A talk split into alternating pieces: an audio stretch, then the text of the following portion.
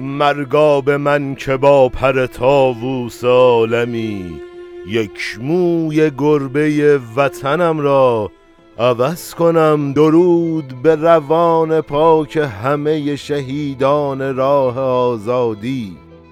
درود به همه مردم شریف ایران. شما شنونده پنجاه و ششمین اپیزود پادکست ایران و انقلاب هستید که در روز شنبه چهارم آذر ماه 1402 با روایت من.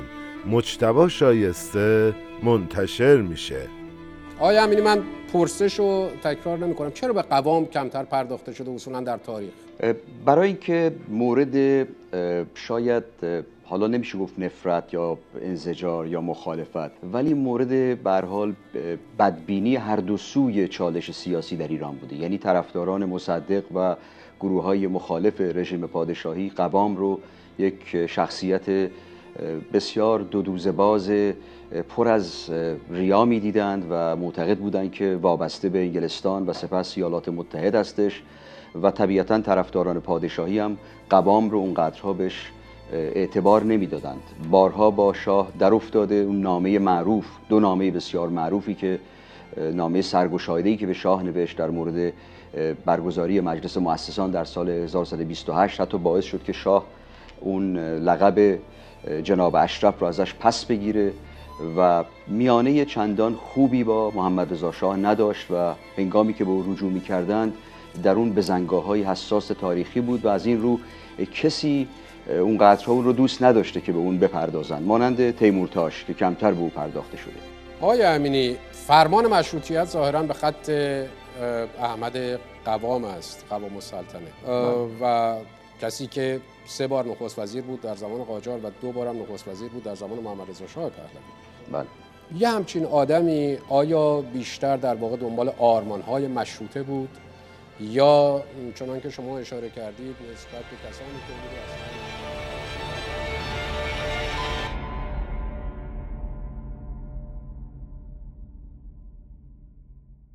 همونطوری که می‌دونید ما توی قسمت قبل اومدیم و ساختار ارتش رو در ابتدای سلطنت محمد رضا شاه با همدیگه بررسی کردیم و دیدیم که چطور محمد رضا به ارتش بها داد تا به عنوان ستون اصلی سلطنت مستحکم بمونه و گفتیم دیگه ارتش و سلطنت پهلوی بقاشون رو به همدیگه مدیون بودن. و توی این اپیزود هم می‌رسیم به داستان شورشی که ارتشی ها علیه مجلس و حکومت وقت با حمایت شاه می‌کنن. اما توی ادامه اومدیم و دیدیم که محمد رضا در راستای سازش با مجلس تونسته بود به توسعه ارکان ارتش بپردازه. سازشی که به خاطر ساختار مجلس پایدار نبود و توضیح دادیم مجلس از چهار فراکسیون مختلف تشکیل شده بود. دو فراکسیون اتحاد ملی و اتحاد میهن رو مفصل شهر دادیم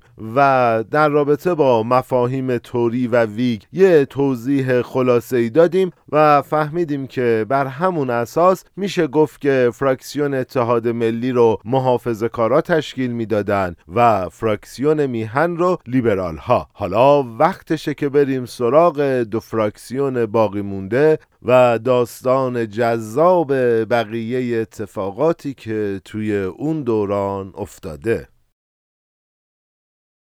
کتاب میگه اگرچه فراکسیون میهن هوادار انگلیس بود اما باید بدونیم که فراکسیون آذربایجان رو اشراف قاجار رهبری می‌کردن. اشرف قاجار خواهان انقلاب اجتماعی توی ایران بودند و با مخالفت با شاه و انگلیس برای رسیدن به این مهم با همدیگه همکاری می‌کردند. رهبر گروه البته که خب خیلی گروهشون بزرگ نبود و چند تا نماینده بیشتر نبودن محمد ولی فرمان فرما بود یادتونه توی قسمت های تحلیلی رضاشاه آیدین نسیمی گفت که نصرت و دوله فیروز به دست رضاشاه کشته شد. حالا محمد ولی فرمانفرما در واقع برادر همون نصرت و دوله فیروز هست. فرمانفرما بعد از اینکه توی زبان رضاشاه به اجبار از کار کنار گذاشته شده بود توی شهریور 1320 در انتخابات دیر وقت سراب پیروز میشه. من بگم سراب تحت اشغال شوروی بود و خانواده فرمانفرما صاحب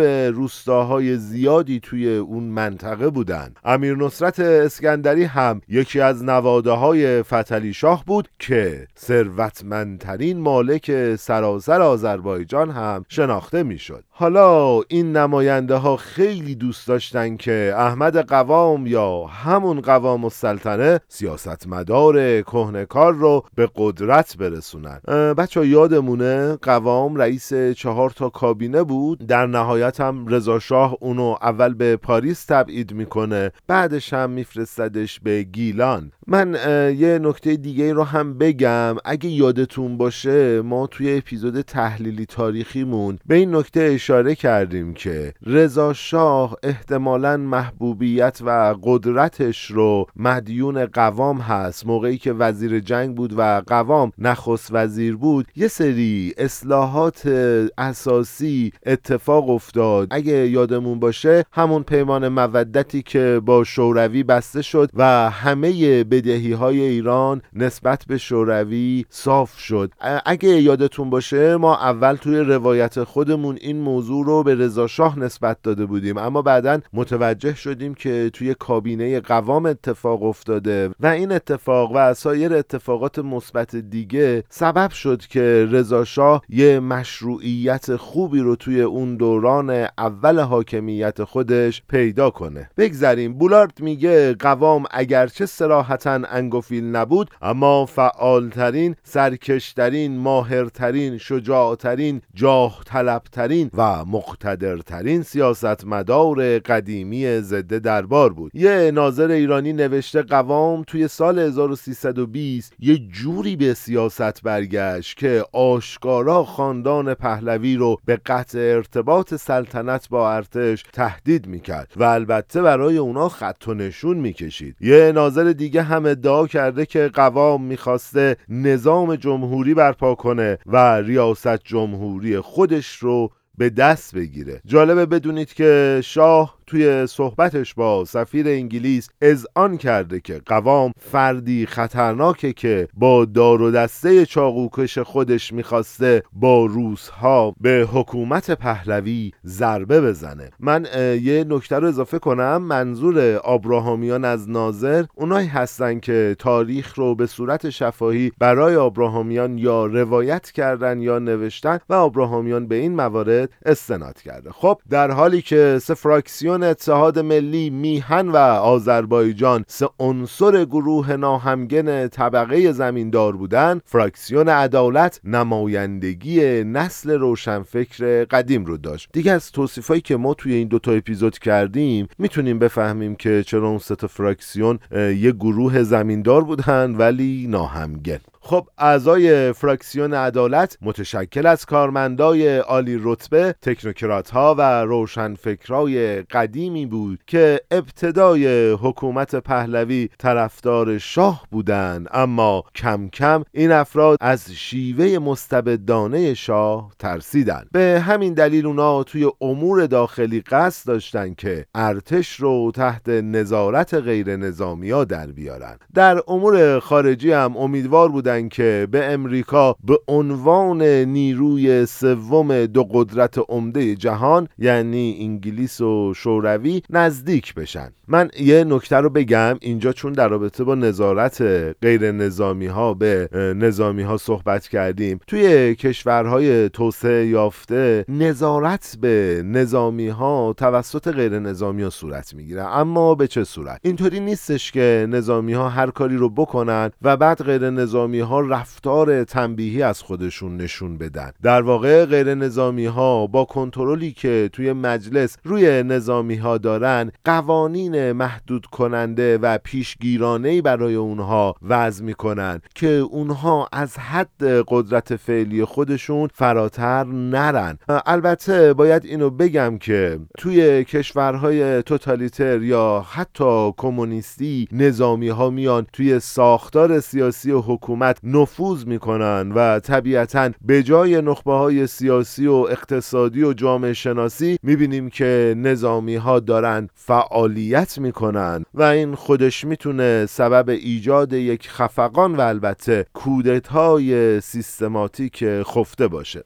بگذریم. کتاب میگه فراکسیون عدالت به خاطر اینکه می‌خواست ارتش رو از زیر نظر شاه در بیاره با فراکسیون اتحاد ملی تعارضاتی داشت. اما توی سیاست خارجی به اونا خیلی نزدیک بود. سخنگوی اصلی گروه عدالت علی دشتی نویسنده مشهوری بود که پس از سالها حمایت از رضاشاه ناگهان خودش رو توی یه آسایشگاه روانی تحت بازداشت می‌بینه. دشتی بعد از مدتی اف میشه و به مجلس هم بر میگرده. اما بعد از اشغال ایران توی جنگ جهانی دوم به منتقد اصلی دربار توی مجلس تبدیل میشه. اون مدام به محمد رضا شاه گوش زد می‌کنه که اگر در سیاست مداخله کوچیکی بکنه تاج و تختش رو از دست میده. تعداد زیادی از افراد این گروه علی سهیلی رو به عنوان نامزد نخست وزیری مد نظر داشتن. علی سهیلی یک کارمند عالی رتبه بود که توی غرب تحصیل کرده بود و البته از خانواده های غیر اشرافی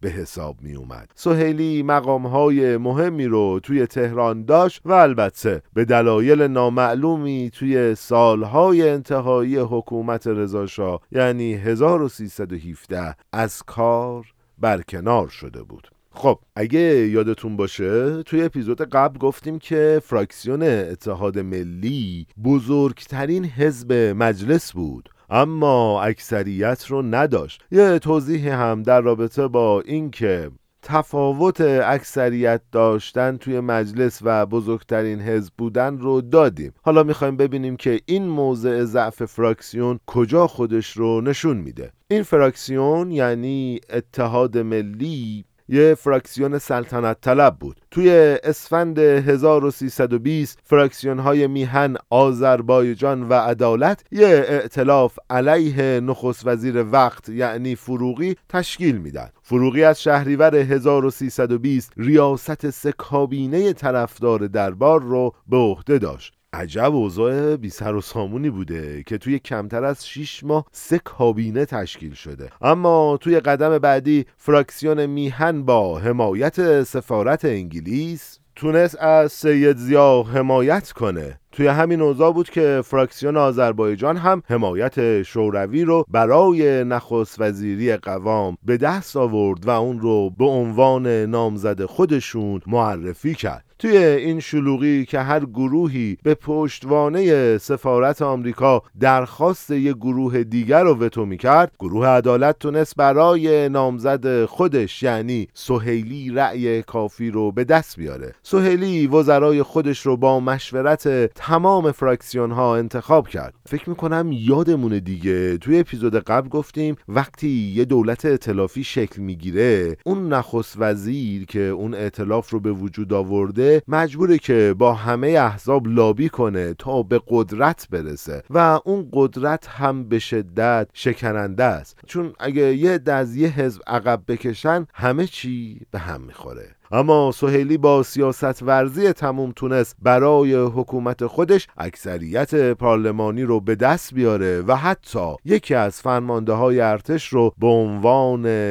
وزیر جنگ انتخاب می‌کنه تا بتونه مشروعیت خودش رو هم توی نیروهای نظامی به دست بیاره هم توی مجلس. اما این اکثریت ظرف پنج ماه آینده و با وجود تلاش های فراوان سهیلی برای از بین بردن تضاد منافع بین گروه ها از دست رفت. من نمی‌خوام خیلی در رابطه با تضاد منافع و تعارض و اینا صحبت کنم اما اگه یه کتاب خوب می‌خواید در رابطه با یاد گرفتن این مفاهیم مطالعه کنید به نظرم نظریه بازی ها کتاب خوبیه و می‌تونه بهتون کمک کنه. خب اما بریم ببینیم که چرا این اتحاد شکننده شد و به هم خورد. سوئیلی می‌خواست حمایت نماینده ها رو توی مجلس حفظ کنه. از طرفی نماینده ها میترسیدن که ورود پول هنگفت به کشور توسط متفقین اقتصاد ایران رو دچار تورم کنه. پس سوئیلی لایحه چاپ 300 میلیون ریال اسکناس توسط بانک ملی رو برای نیروهای اشغالگر به تعویق انداخت. خب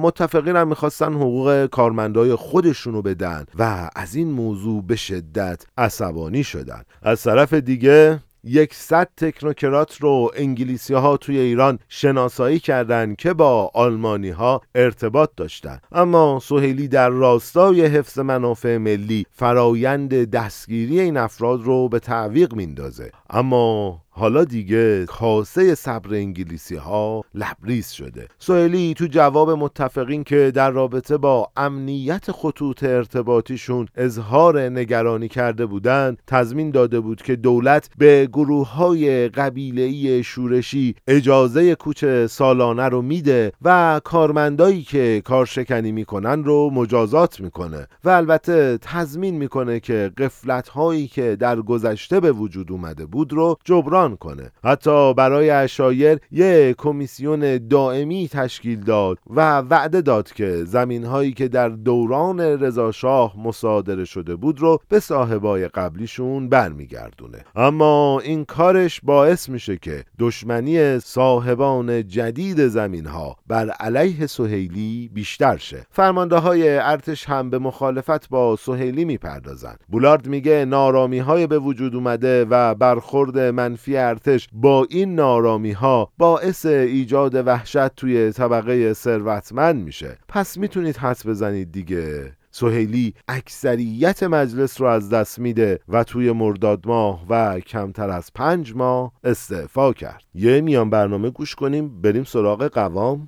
قوام یک معاملگر حرفه‌ای سیاسی بود. یعنی یکی از آخرین شخصیت های نسل قدیم رجال سیاسی ایران به شمار می آمد از همون زمانی که ظاهرا هم با مشروط خواهان همکاری می کرد و هم با دربار بود اگرچه فرمان مشروطه به خط او نوشته شده ولی در تنظیم فرمان مشروطه هیچ نقشی نداشته. اینها یه مقدار داستان سرایی هایی است که برخی در واقع روان کردن که گویا چون او دبیر خلوت بوده دبیر حضور بوده می نوشته حتما باید با اندیشه های مشروطه هم بسیار نزدیکی داشته باشه. در دوران هایی که او به نخست وزیری رسید که نخستین بار در دوره پهلوی در دوره فراز رضاشاه به پادشاهی پیش از پادشاه شدن بعد از کودتای 1299 بود دوره بسیار سختی برای جامعه بود. یعنی او نه تنها کوشش برای گسترش آزادی ها انجام نداد محدود کرد آزادی ها را. در دوره پس از شهریور 20 که نخست وزیر شد دوران گرفتاری روزنامه ها بود 48 روز تمام روزنامه های پایتخت رو توقیف کرد و سرانجام هم در اون انتخابات معروف انتخابات دوره 15 در تهران تمام نمایندگان حزب دموکرات قوام اول از صندوق رأی بیرون آمدند و همه معروف هستش که تقلب بسیار آشکاری در انتخابات صورت گرفته. به نظر من قوام روی هم رفته شیفته قوام بود.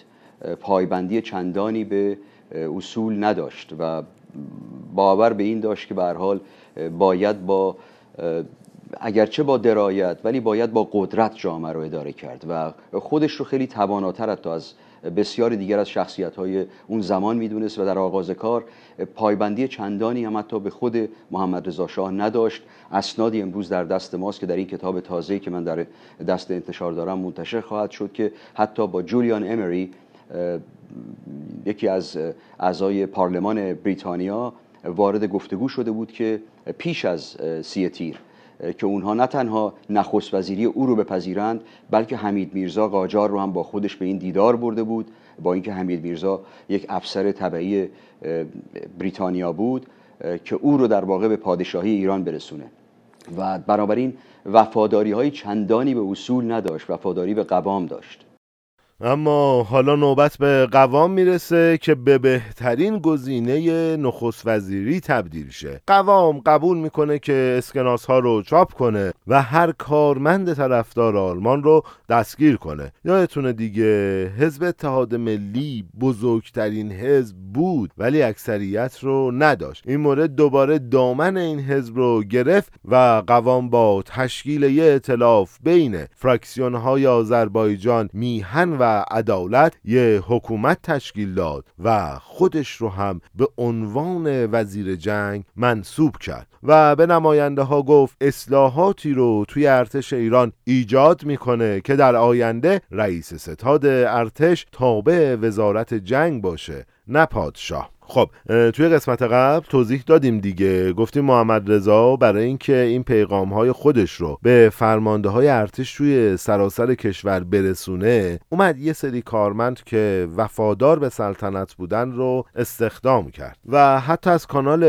رئیس ستاد ارتش هم برای رسوندن پیامهاش استفاده نکرد و اون سمت رو یه سمت تشریفاتیش کرد. و اول اپیزودم گفتیم که محمد رضا می‌دونست که بقای سلطنت سلطنتش با بقا و قدرتمندی ارتش تضمین میشه. پس برای اولین بار از سال 1299 به بعد غیر نظامی سلطه ارتش رو مورد تهدید قرار دادن. قوام فعالیت سیاسی خودش رو زیاد می‌کنه و با متفقین پیوند خودش رو محکمتر می‌کنه. و البته تلاش زیادی در راستای تضعیف محمد رضا شاه می‌کنه. اون 150 مقام طرفدار آلمان رو توی استان فارس دستگیر و یک کمیسیون اضطراری رو برای چاپ اسکناس مورد نیاز اشغالگرای ایران تشکیل میده. علاوه به همه اینها یه لایحه توی مجلس تصویب می‌کنه که امور مالی کشور رو به دکتر میلسپو اقتصاددان آمریکایی واگذار کنن. اون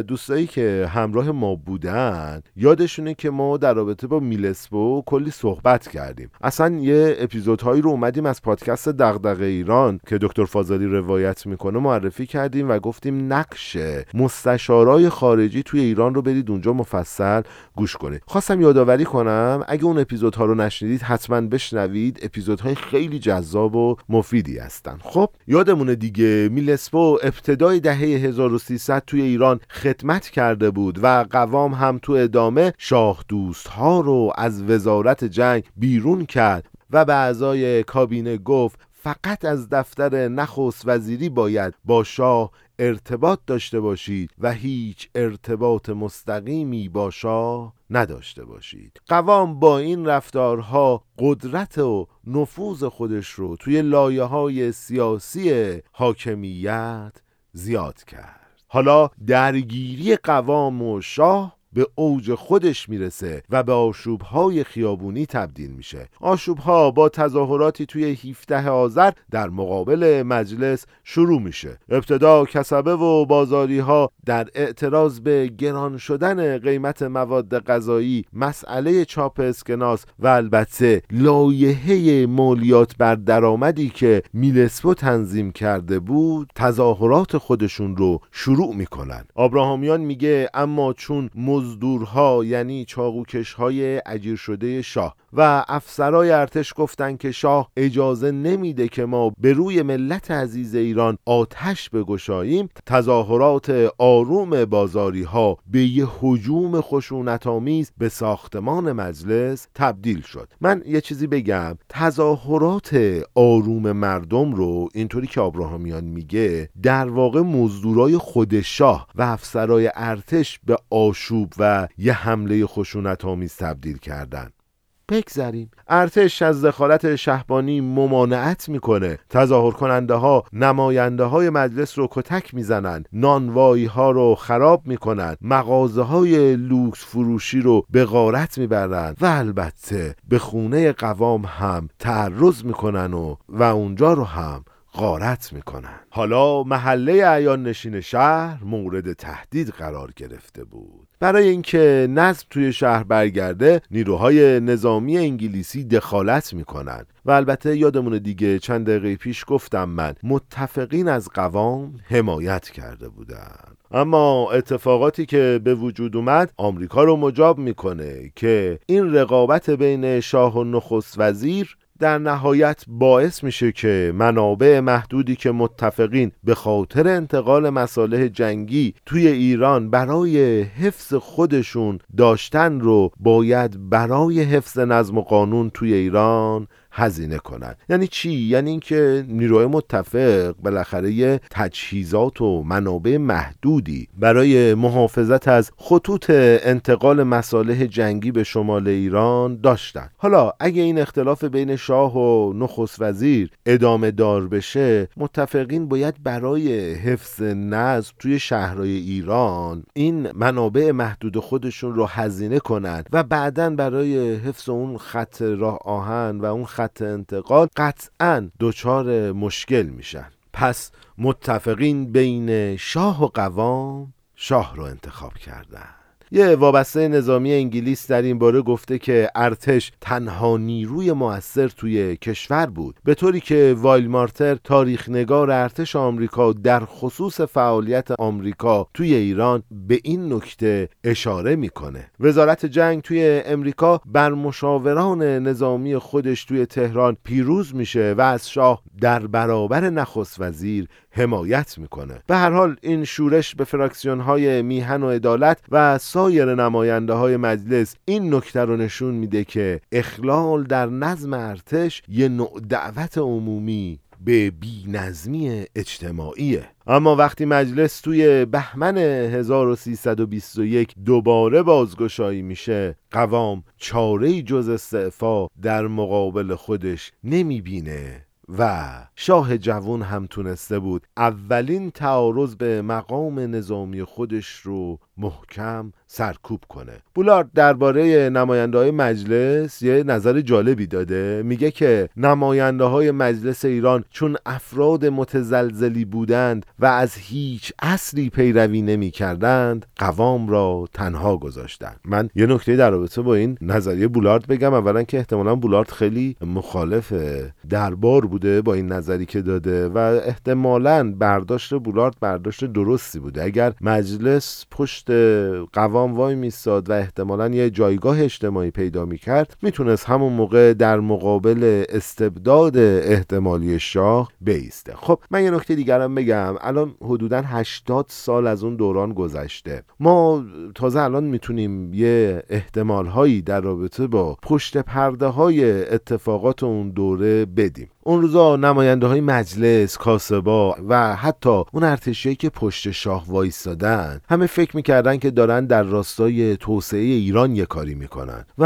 البته همه دلایل خوبی برای خودشون داشتن. اما الان از روایت تاریخ تازه می‌تونیم بفهمیم که چه اتفاقاتی توی اون دوران افتاده و اصلا چه مسائلی باعث های خیابانی و اون حمله به مجلس شده و محمد رضا شاه با چه ایده سیاست مدارانه ای تونست مخالفای خودش رو توی مدیریت ارتش سرکوب کنه. خب اما توی اپیزود بعد ما می‌خوایم بریم سراغ ادامه داستان این مجلس و البته داستان نخست وزیری بعدی و چالش هایی که ایران باهاش روبرو میشه رو براتون روایت کنیم.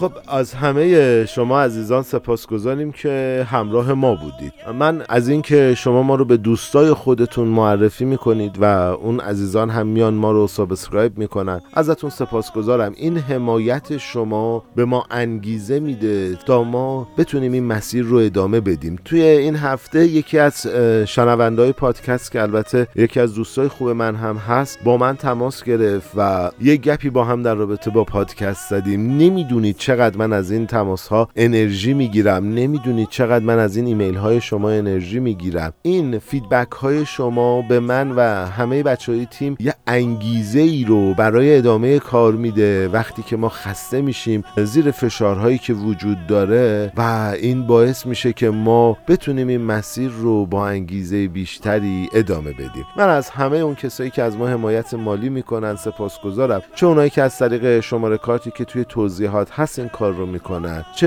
اون عزیزایی که از ما از طریق صفحه هامی باش حمایت می‌کنن. یه کاربر عزیزی با عنوان مهجو به صورت مستمر داره از ما حمایت می‌کنه. من واقعا و صمیمانه از شما سپاسگزارم. دست شما رو میبوسم. خب من از همه بچههایی که توی ساخت این اپیزود کمک من کردن سپاسگزارم. متن این اپیزود رو خودم نوشتم. احمد اسداللهی عزیزی ادیتی روی متن زد من ازش تشکر می‌کنم. محمد حسین منصوری هم توی انتخاب موسیقی و البته سناریوی کار کمک من کرد. از محمد حسین هم ممنونم. و در نهایت سرکار خانومای آقاخانی توی edit mix و انتشار کار همراه من هست و من از ایشون هم سپاس گذارم می‌دونید دیگه ما پادکست ایران و انقلاب رو تولید می‌کنیم برای عزت سربلندی و اقتدار میهنم. ایران. ایران من.